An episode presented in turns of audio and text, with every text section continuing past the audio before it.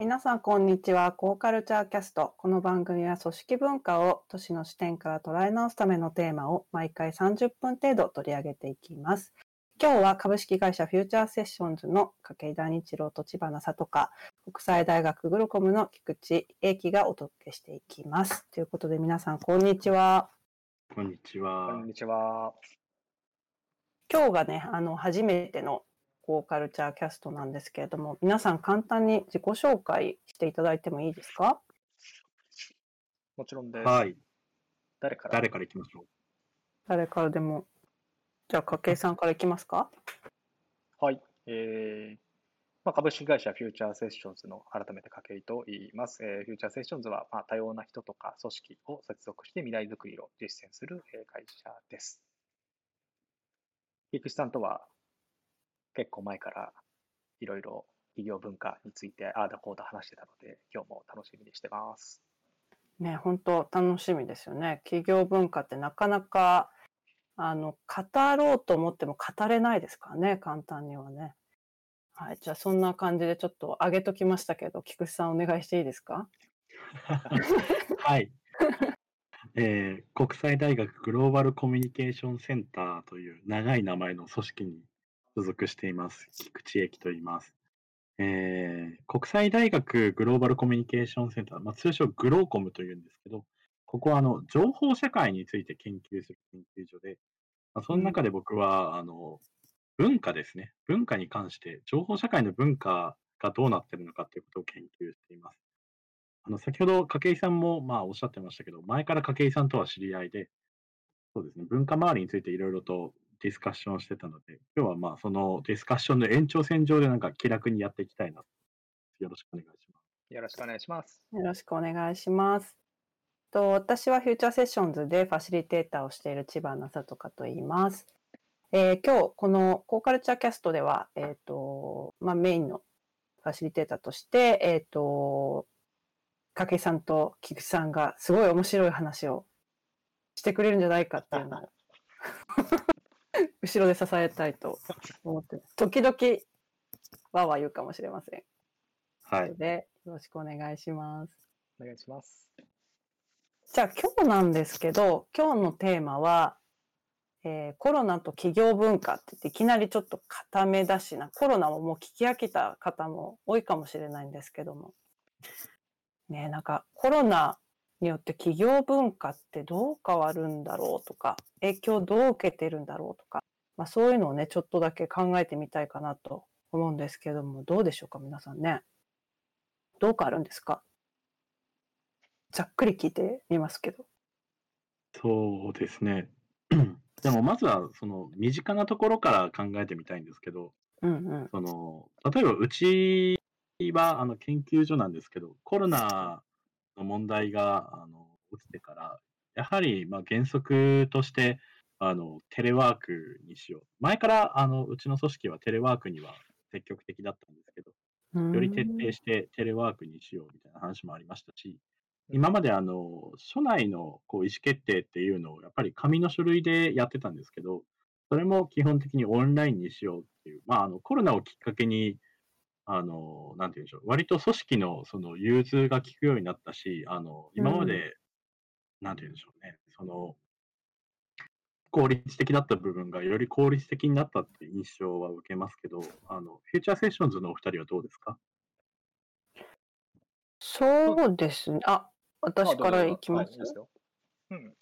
効率的でっていうとそうですね。なんかまあファシリテーターの、まあ、チームというか会社なので、そういう意味ではその毎日オフィスに行って毎日決まった固定席に座ってっていうものがもともとなかったので、あの、まあ、そこがよりそうですね、効率、もともと効率的ではあったんですけども、まあ、よりその効果的にするにはどうしたらいいのかっていうところが結構今テーマかなっていう感じがしています。筧さんどうですか、そうですね。えっと、まあ、フューチャーセッションズっていうのは、まあ、人と人との対話によって何か新しい、えー、ことを生み出していくっていうことを、まあ、すごく大切にしている会社なんですが、会社の仕組み上は、もう設立当初から、創業当初から、結構そういうクラウドベースで、え自立分散的にリモートワークができるっていう環境でずっとやってきたって、日々の、うん、えー、一人一人の働き方っていうところでは、まあ、一旦は当然のように今、リモートワークを主体にさせてもらっているので、まあ、そこになんかすごく大きく困ってるっていうことは実はあんまりなかったりするんですが、うん、そうですよね。はい。まあ、ハンコかな、そうですね。ハンコは、またなぜか僕らの会社に 残っているっていううん。あそう。あもちろん、うちもあの残ってる部分は残ってますけど、その少し便利になったなぐらいで、うん、こう難しいのはあれですよね、その一気に全部変わっても、やっぱ今までのやり方と接続しなくなるので、どこを残してどこをそのあの改めるのかっていうところが多分会社によって違うのかなっていう気もするんですけど、それこそそれが、あの企業文化っていうんですかね、その、うん。会社のカルチャーによっても、その、うちここは改められるよねとか、ここは残すべきだよねみたいな話で、それぞれ、まあ、考えてくる部分だと思うんですけど、ただ、全般的には、あの、コロナの話が、あの、出てくるまでは、あの、IT 担当大臣が、あの、ハンコ議連の会長だったっていうのもあって、やっぱり、ありましたね。うんうん、はい、あの、根強く残っていくよねっていう話が、結構どの組織でも、あの一部はやっぱり省略できるんじゃないって話になったのは結構印象的でした、ね。うんうんうん、結構その企業文化っていうと本当にこういろいろまああると思うんですけどその目に見える犯行一つもそうですけどいろんなコミュニケーションの仕方とかなんかそういう行動とか発言とか、まあ、そういったところも結構影響出てくるんじゃないかなと思うんですけどお二人は何かその辺で感じるところありますか？行動とか発言ですか？はい、なんかやりとりっていうか。うんうん、ああ、そうですね。やりとり。うん。まあでも、あの、まあ、日常業務でいろんな先方とやりとりするんですけど、割と、どの企業さんも、あの、なんていうんでしょう、このコロナをきっかけに大きく変わった印象は受けますね。うんうんうん。本当ですか？どういうところが、菊池さんから見て変わった感じですか？なんでしょう。いや、な、うん、これはちょっとうまく説明するのが難しいんですけど、その、割と大企業、本当にいわゆる日本的な大企業って、あの、なかなか変わらないよねっていう認識が、まあ、あったと思うんですけど、あ意外と、その、ああ、そんな大きく変えちゃうんだって印象を持ちましたし、むしろそのコロナに関して言えば、大企業だからこそ変わらないといけないよねっていう、そのもし大企業がコロナで変わらなくて、あの大きな問題が起きたら、それこそ大企業だからこそダメでしょっていうところが働いたのか、結構、例えばその、日立さんでしたっけ？あのコロナ後もリモートワークを可能にするみたいな、はいはい、なんかそういう部分で大きく変化があったんじゃないかなと。うんうんうん。まあそうですよね。リモートワークなんてちっちゃい会社しかできないみたいな現地がね、うん、一部あったところが、意外に大企業も普通に対応したっていうところは大きな変化といえば変化ですね。だから、あれですね。うん、ああ、どうぞ。なんかこう、オフィスにと、オフィスの意味というか、その企業にとって、各会社にとってオフィスっていうものがどういう意味があったのかっていうのも、捉え、それこそまあ文化というか捉え方が会社によって違うんじゃないかなって感じますね。ああ、そうですね。それは本当にその通りだと思います。その、な、なんでしょうね。オフィスを考えるときに、その、あどういう機能がオフィスに備わってるかと多分考えたいんですけど、うん一つはその仕事をする場所っていうことですよね。そこに行かないとその仕事ができない。うん、ただ、ね、あの、近年のトレンドではそれこそその社内の中でもその、なんていうんでしょう、フリーアドレスですね。フリーアドレスとか、うん、まあ、あの、あるいはこう、まあ、企業の一部分をそのシェアオフィスに移動するみたいな流れもあったので、そのオフィスの捉え方自体がそのちょっと揺れてる中でこのコロナが起きたのかな気がしてますよね。そのですよね。今までは仕事をする場所だったのが、仕事はどこでもできるようになった。じゃあ、オフィスって何のためにあるんだろうみたいなところが結構問い直されてる中で、コロナが起きたような気がする。うん。うんうん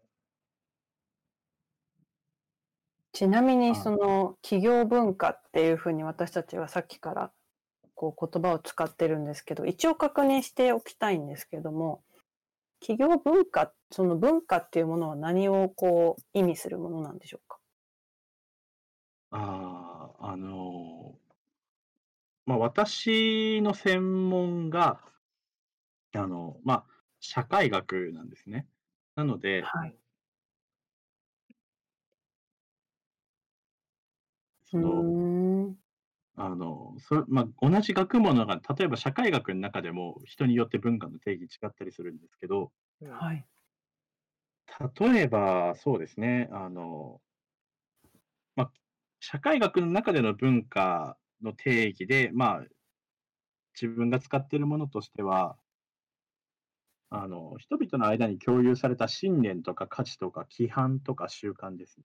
うんうんうん。例えば、あの、組織だけでしか通じない言葉みたいなものあると思うんですけど、ありますね。まあ、そういう話もそうですし、それこそ例えば制服がある企業とかもありますよね。うんうん。あはいそういうものもまあ文化だと。大事なのはその共有されてる価値とか規範、規範っていうのはこうすべきだとうんうんかこういうことですよね。うん。習慣が文化であって、で、企業文化ってつくと、それぞれの企業で共有されてるあの信念とか規範の話に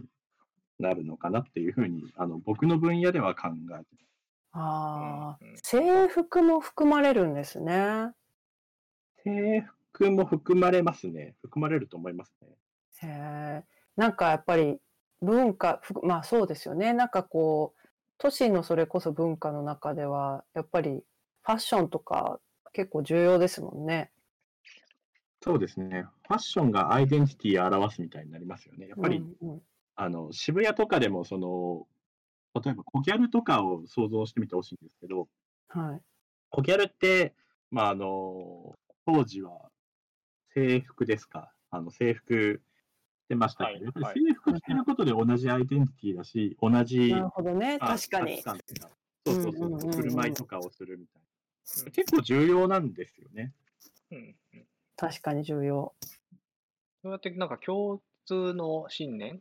規範、価値観みたいなものが文化っていうときに、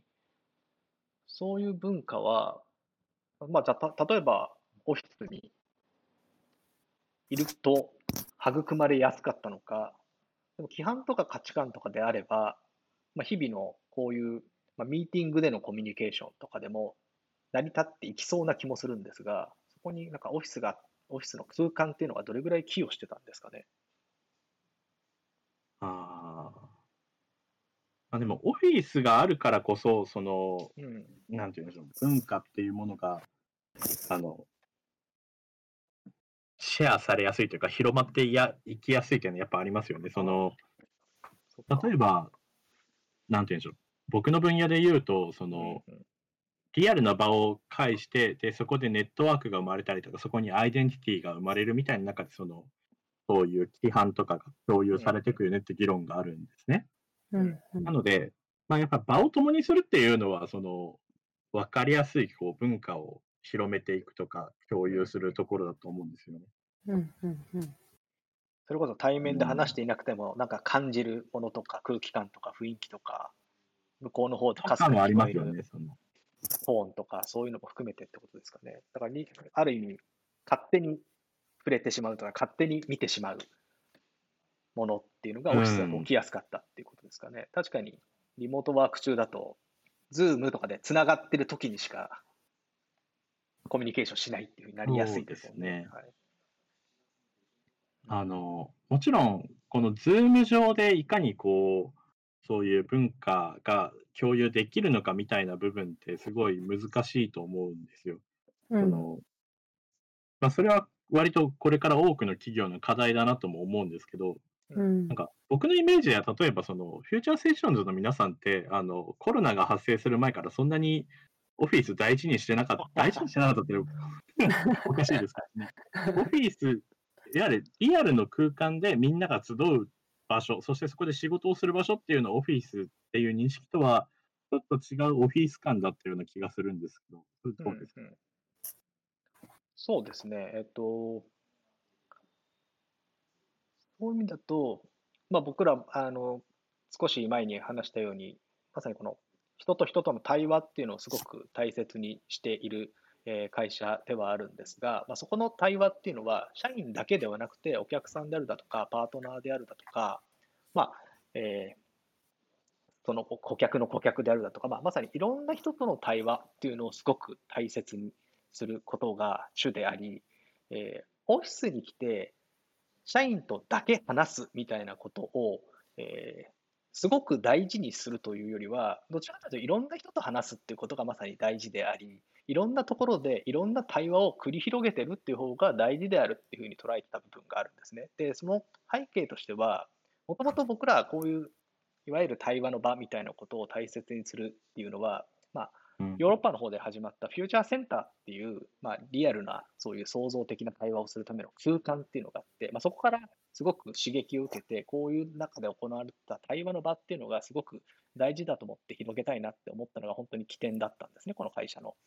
うんただ、あんまりそのフューチャーセンターイコール空間っていうふうにちょっとなりすぎてしまった部分もあって、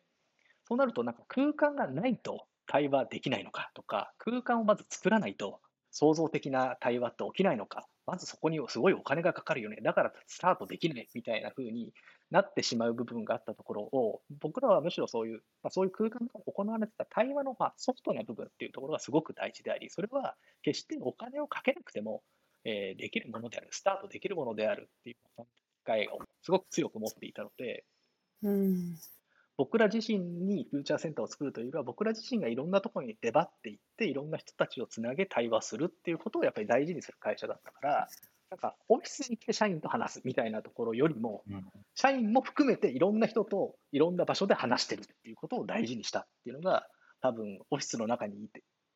まあ、菊池さんが知ってるような僕らのオフィスに来ても、意外に人いないですよねみたいな話につ ながってるんじゃないかなってそうですね。気がしますね。あーえ、あの、そうした中で、そのオンラインでのコミュニケーションというのはどういう位置づけだったんですか、その、なんか、別に固定された物理空間がオフィスじゃなくて、いろんなところに行って、大事なのは対話っていう意味では、まあ、ネット上も割と対話の場所として、このコロナの問題の前からあのうんうん活用してたというか、それも含めたオフィス感だったのかなと。そうですかね？ここは何と言えばいいんですかね？あの、多分僕らが、まあ、それこそコロナ前に、えーやっていたオンライン上でのコミュニケーションっていうのは、基本はこの非同期でやる。だから自分が担当している部分を例えばやる。それを誰かに見てもらい、それがなんかいいタイミングの時に、えーいろんな改善コメントもらって、それでえー徐々にいろんな地が積み上がっていくっていうような、まあ、非同期の対話っていうのがメインでやるのがオンラインの場であり、えー同期する、まさに時時空間を共にしてえーやる対話の場っていうのは、どちらかというとやっぱりリアルに変調してるっていう感じでしたかね。だから、あんまり前、ズームで社員と対話するって実は少ない方だったと思うんですよね、僕らの会社は。あ、そうなんですね。うんだから、リアルの対話はどっちかっていうと対面。だけどうん、非同期の対話っていうのをオンラインを主にすごく活用してるっていう感じだったかな。だから今はそれが逆でもう全てオンラインでみたいなのが基本になってますけど。うーんそうですね。今僕たちがこうやってこの音声を取ってるのも全然対面状態じゃないじゃないですか。まあ、それぞれのね家とかオフィスで。本当にはい。はい便利な世の中になったもんですね。そうですね。本当に。うんおばあちゃんみたいに結構若いはずなんだけどな。ただ、便利だけどなんか物足りなさも感じませんかね。なんか僕は、あの、もし可能だったら、今この3人でこういうふうに収録するときも、マイクを前にして3人いた方が全然やりやすいなと思って。そうですよね。それは感じます。うん。うん。この不自由感をいかにこう乗り越えていくかっていうのが多分今後のテーマなんだろうなって気もするんですけど。うんうんうんうん。そうなんですよね。うんだでも、ここに関しては、僕なんかは、その、なんですかね、表と裏じゃないんですけど、その思い込みだったんじゃないかなと思っている自分も一部ではいたりして、そのいや僕ももともともちろんリアルの対話ってのはすごい大事にしてるし、それが好きだし、今もできることなら確かに3人で集まって対話する方がいいなってやっぱり思っちゃう自分もいる一方で、結構オンラインはオンラインで、意外に対話できてるなという感覚を持つ時も多いんですよね。うんうんだからなんかリアルだからできてて、オンラインだからできてないって、なんかすごく思い込みすぎちゃう自分がたまにいるんだけど、でもそうでもないかもな。だからオンラインでの対話っていうのはやっぱり、これはこれで実はすごく可能性もあるんじゃないかなっていうようなところは思ってる自分もいて、なんかその一概にリアルじゃないとやっぱりダメだよねみたいな風に言いつつね自分もちょっと天の弱席にいるっていうところははいはいはいはい。あるんですよ。ただやっぱり現実がね、空気感とかがね、わかんないとか、匂いがわかんないとか、五感で感じられないみたいなのはやっぱりうん正直あるなとは思います。そうそう、なんかその辺をちょっともうちょっと聞いてみたいんですけど、こう、オンラインでこう紡ぎ出されているものが多くなればなるほど、オフラインで紡ぎ出されるものって少なくなるわけじゃないですか。で、まあ、企業文化もそうですし、都市文化でもそうだと思うんですけど、まあ、都市は、都市の行き来は、一見そこまで、なんだろう、変わらなさそうではあの、そのオンラインがこう普及したからといって、都市に人がいなくなるみたいなのはないかなとは思うんですけど、そのオンラインのコミュニケーションが増えると、なんかこう、それだけこう、オフラインで表現できるも機会っていう時間自体は有限なんで少なくなるとすると、文化っていうものにどれぐらいこう影響が与えられるのかなっていうふうにちょっと今思ったんですけど、菊池さんどうですかね、その辺。ああ、それは、あの、やはり思うところはあって、うんうん。あの僕はまあ、こうやって企業文化についても最近こう研究をしてるわけですけど、もともとははいその、いわゆるサブカルチャーとか、もっと具体的に言うと、そのオタク文化とかをはいはい。研究してたんですね。ええで、オタク文化で考えてみたいんですけど、やっぱりこう、2000年代、2000年前後ぐらいから、インターネット上でのコミュニケーションが、うんオタク文化にとってすごい重要になって、うんチャンネルとかもそうですし、まあ2000年半ばだとあの動画共有サイトのニコニコ動画とかでみんなコミュニケーションを取るようになったんですけど、うん。やっぱりリアルの集まりって消えなかったんですよね。そのなるほど。マーケットってオタクの、まあ、年に2回やる同人即売会って、まあ、お祭りみたいな。うんうんうん。だけどニコニコ動画で言うと、ニコニコ超会議っていう、その年に1回やるリアルイベントみたいな。なんか、そのオンライン上のコミュニケーションにどんどん移行してって、で、確かにリアルの場でのその時間は減っていきはするんですけど、やっぱりオンラインだけでは実現できないものがあって、なるほどね。一部のその学説というか学者が言ってる話だと、やっぱ身体性みたいなものがキーワードなのかな。う。うんんうんあのそやっぱりどんなにオンラインに移行しても、その僕たちが体がね、そのうんあのリアル空間に存在している限りは、やっぱりその身体性っていうものは消えないかなと思うのが一点と、うんうん。あともう一点は、そのインターネット上って自分の興味あるものにどんどんどんどん閉じこもりやすいっていうそうですよね。うんわけですね。で、都市とかリアル空間が持ってた大事なものって、そのセレンディピティだと思って、うんなるほど。あの思いがけない発見とか思いがけない出会いみたいなものっていうのが都市にはあるけど、うん。なかなかインターネットでそれを実現しようとするとできないと思うんうですけど、んうんこの2つが実はそのオフィスそのにも関係してるかなと思ってて、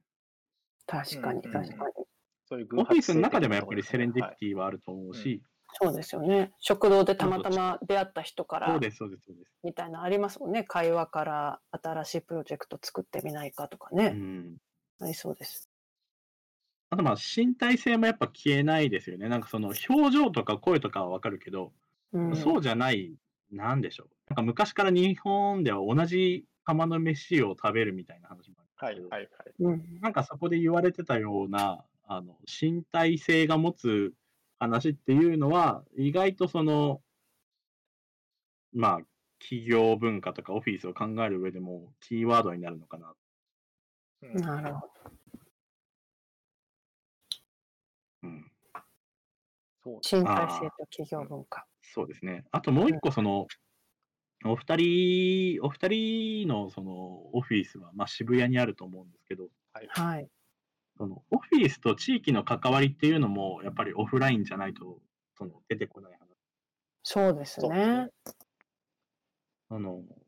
さっき対話の方を重要視するって、まあ、おっしゃってましたけど、その例えばフューチャーセッションズだとオフィスが渋谷にあるから、まあ、渋谷といえばその日本の中でも一大 IT 産業集積地じゃないですか。はい。はい。なんか、その渋谷っぽさみたいなものが、やっぱりこう、実際にオフィスが立地してるところが渋谷だから、その渋谷っぽさがその企業の中にインストールされていくっていうのはあるのかなと。うんうんうんこの辺どうですか？なんかありますかね？感。どうなんですかね？でも、多分知らずし、まさに偶然性とかそうセレンディピティじゃないですけど、知らず知らずのうちにその渋谷っぽさみたいなのが、なんかインストールされちゃっているんではないかという気はしますよね。ただそれをなんか知覚できるかっていうと、うん。なんとも言えない。僕らが渋谷系かって言われるとなんか違う気がする。でもなんかこう、まあ渋谷だけではないと思うんですけど、やっぱりオフィス、いろんなこう、オフィスの業種、業態の方が存在してると、それだけこう何か集って一緒にやろうみたいな取り組みも、やっぱ起こりやすいっちゃ起こりやすいですよね。これやすいとそう思いますですね。しそうですよね。福さんがさっき言ったまさに地域とのつながりなんてのはまさに結構典型で、僕らの会社のすぐ目の前には神社があるんですけど、そことのつながりって、あのコロナ前であれば、普通にうん。提灯に僕らも出資したりとかいうような形で、まあ。まあ知らず知らずのうちにやっぱりなんか地域のためにとか地域とのつながりみたいなところをすごくあの意識してた部分はあるんだけど今菊さんに言われて、うんオンラインになるとそれのつながりをまあ確かに途端に忘れやすいですよね。う。うん渋谷にあったオフィスは覚えてるんだけど渋谷にあったあの神社とのつながりがあった私たちのオフィスっていうのは結構消失しやすい感じかな。うん。うん。だしまあ日々感じないですよね。みんなが今多分神社のうん感覚は多分失われてるんじゃないかと思ったりもするし。うん。そうですね。さっきあの菊池さんがおっしゃってたその身体性っていう部分でいくと本当にこう体を動かす時間も少なくなるし動く範囲も少なくなると本当に豊かではなくなっていく感覚がありますね。すごいわかりますね。うん、うん。それこそその神社と神社で行われる例えばお祭りに参加する企業として参加するもそうですしあのそれを毎日眺められるっていうところでインスピレーションを湧くみたいなそういうこううん。関係もあったかなと思うんですけど、うん。そういうものはやっぱり一気に狭くなってしまうような感じもしますね。まあ、ベタに言うと、うんなんか視野が狭くなっていく感じは強いですうよね、ん確かに。うんだから相当意識して、偶然の出会いとか偶然の情報に触れるっていうのをやっておかないと、うん確かに途端にしぼんでいく感覚はある。でも、じゃあネット上でその偶然の出会い、偶然の情報に触れるみたいなのを、なんか簡単そうに見えて意外に感じてもないという。そうですよね。かなり意識して動いていかないと難しいかもしれないですね。検索した時点で、その検索キーワードはもう、なんだろう、身近だったみたいなうところもあんるし。うん確かに確かに。なんかそういう意味では文化の更新、その菊さんがよくおっしゃられてる、その都市文化が常にこうアップデートしていくように企業文化もアップデートしていくんだっていうところでいくと、まあ、そういうこう視野とかセレンディピティとか機械体験みたいなものがないと、文化の更新が止まっちゃうような気もしてきましたね。なんか。うんそうですね。なんか、うんうんこう難しいのは、その、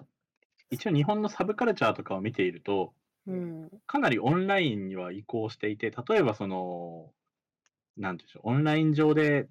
違うクリエイターと違うクリエイターがつながるみたいに、あの、はいいわゆるオフラインでは、こう、今まで生まれなかったつながりっていうのも、オンラインは提供してくれたっていう側面はあるんですよね。なので、オンラインの力、オンラインがなかったから、なかったら実現しないその文化の進化性みたいなのもあるけど、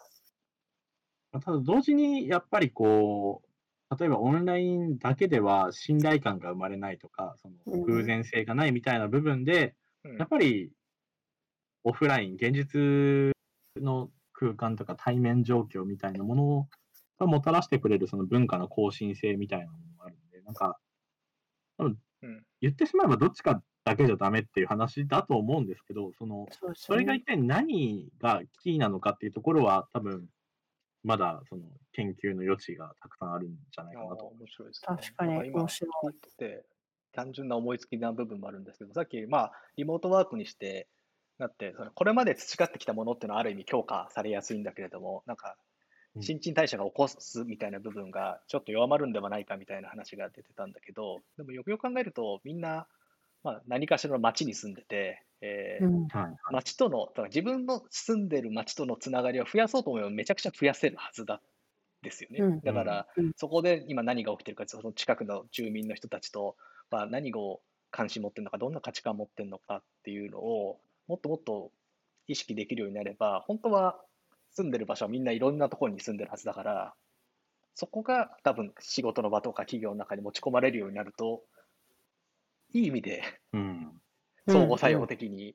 企業文化っていうのをどんどんどん発信されるってことが起きたのかもなとは思うんだけど、これだけなんかね、ズーム会議が続いていくと結局外にも出ないみたいな、なんか残念な状況も一方ではあるっていう。確かに。あの、それに関して最近一つその妄想してるあの未来像があるんですけど、はい。あの、なんですか？まあ、この自粛期間が終わっても、あ、すいませんスマートフォンから変な音がしましたけど、偶然の出会いですか？はい。はい、今、あの すいません今今のことで頭真っ白になりましたけど、あの、まあ、自粛期間が終わってもね、その、例えば、あの、日立さんとかもそうですし、まあ、いくつかの大企業は、あの、まあ、原則リモートワークを続けますみたいな企業あるじゃないですか。はい。そうなってくると、その、まあ、密な状況さえ避ければ別にオフィスに来なくてもいいよっていうことうん。だとしたらそうですね。例えば、地域に住んでる人とかで、その勝手にこう、なんて言うんでしょう、職場仲間みたいな、オフィオフィスメイトみたいなものを作って、こう、例えば物件を借り上げて何人かでそこで働くみたいなのもあると思って、これ、あの、それだけただのそのシェアオフィスじゃんと思うかもしれないんですけど、うん。シェアオフィスって基本知らない人同士がこうそこに集まるじゃないですか。はい。うんじゃなく、会社じゃないつながりでの知ってる人同士が集まって仕事をする場っていうものも生まれるかなと思っていて。ああ、リエルかもしれないですね。ほううんそうすると何が面白いって、その、まあ、その、今、まあ、オフィスメイトって言ったので、まあ、それをオフィスメイトで名付けると、オフィスメイトはオフィスメイトで、お互い対面でコミュニケーションをするから、独自の文化が生まれるわけですよね。はいはい。お互いに通じる話とか、なんか言葉とか、例えば、ある人の仕事のやり方で、こういう価値観で働いてんだよってことを横で見てるから、その人の価値観が他の人に伝わるみたいな。うん。ってなった時に、それぞれオフィスメイトたちは別に同じ会社で働いてるわけではなく、それぞれの会社で働いているんですけど、それぞれの会社のカルチャーの中に、このオフィスメイトたちの間で育まれる文化みたいなものがうん。輸入されていくっていうこともあるかなと思ってて、うん、なるほど。あなんかーそうなると、新しい、こう、なん企業の、あの、革新みたいなものが起きてくるのかなと。確かに。昔のまさにサテライトオフィスの描いてた夢に近いのかもしれないですね。多分そういう話があったような記憶も。要はだからサテライトオフィスって別に一社で持つんじゃなくて複数社が持ち、そこに複数社の社員がはいはいはいはい。もう基本は出会い、そこで、まあ、企業を超えたなんか交流が生まれ、だからうん。企業の仲間だけじゃなくて、そういう、まあ、ソウルメイトじゃないですけど、そのサテライトオフィスの中での仲間みたいなものが生まれていくっていうのは、うん。なんかそんな話があった面白多分今地元でね、結構そういうコワーキング作ろうとか、そういう動きも、それにもしかしたら近いのかな。地元の知り合いはい。地元の知り合いが企業に新しい、自分の会社に新しいなんか気づきを持ってくるみたいうんうんうんな。面白そうですね。うん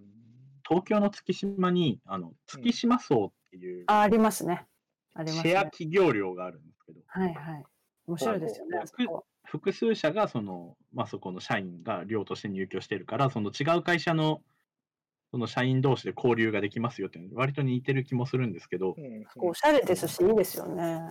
あれおしゃれですね。おしゃれ。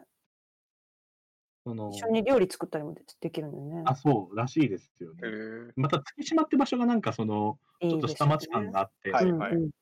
まあそれがなんか地域に開かれていくって感じですごい面白いなと思ってるんですけど、ただ、性質が違うのかなと思ってて、うんうん。その例えば、まあ、あの、皆さんご家族がいると思うんですけど、まあ、このコロナ以降のこのシェア、あじゃない、リモートワークって、はい。家族との時間もまあ大事にしていいよみたいな話でもあるじゃないですか。うんうん。結構セットになってますねまあ、知らない人と同居して、だんだん仲良くなるっていうのもそうですけど、まあ、元からすごい仲のいい友達みたいなのと、うんあの常に一緒に働けるって、結構人間の幸せ度的にはあの最上級の幸せだなと思っていて、うんはいはいはいはい。なんかあの最近、心理的安全性とかがキーワードになってると思うんですけど、よく言われるようになりましたね、この言葉は。心理的安全性の極致だと思うんですよね。そうですね。仲のいい友達と今まではオフィスであの僕たちは LINE して友達たちのグループとなんかちょっと息抜きがてらに話をしていたはずが逆転するわけですよ。その友達たちと常におしゃべり、まあ、おしゃべりをしながら仕事して生産性が高いかどうかはまた別の話ですけど、常に話しながらこう、で、たまにこう会社の仕事モードになるみたいなのって結構生き方としてはすごい豊かな生き方かなと思っていてうんうんうんうん。なんか、その豊かさがこう、あの社会全体にフィードバックされると、日本自体が豊かになっていくのかなっていう気をなんとなく妄想でしてるんですなるほどな。まあ確かにその豊かさもありますし、そこからまた流れ込まれるあのインスピレーションとか知識が、まあどういうふうにこうお互いの会社のイノベーションにつながっていくか、またちょっとぜひ話してみたいところですね。うんなんかどういうつながりがそれぞれに地域、えっ、とコワークで友人とかいろいろこうノードというか今出てきたので、その辺のつながりもぜひね今後のあのキャストの中でもいろんな方をお招きする時もあると思うんで、まあ、そういった面でねなんかあの考えていけたらなとえ思いましたよ、私は。すごいこう興味津々であっという間の30分で。まとめに入ってますね。はい。まあ確かに気づいたらあっという間に30分経ってた。そう。このねキャストは一応30分ぐらいで切り上げたいなと思って。あんまり長いとねちょっとあれなんで。疲れちゃいますからね。そうそう。聞いてる方もやねってる側もねはい、聞いてる側も疲れちゃう。僕今汗だくですから。熱を帯びたお話ありがとうございました。じゃあ、えっと、次回もあの企業文化といろんなことを絡めて話していきたいと思います。じゃあ、今日のコーカルチャーキャストは以上となります。ありがとうございました。ありがとうございまし。た。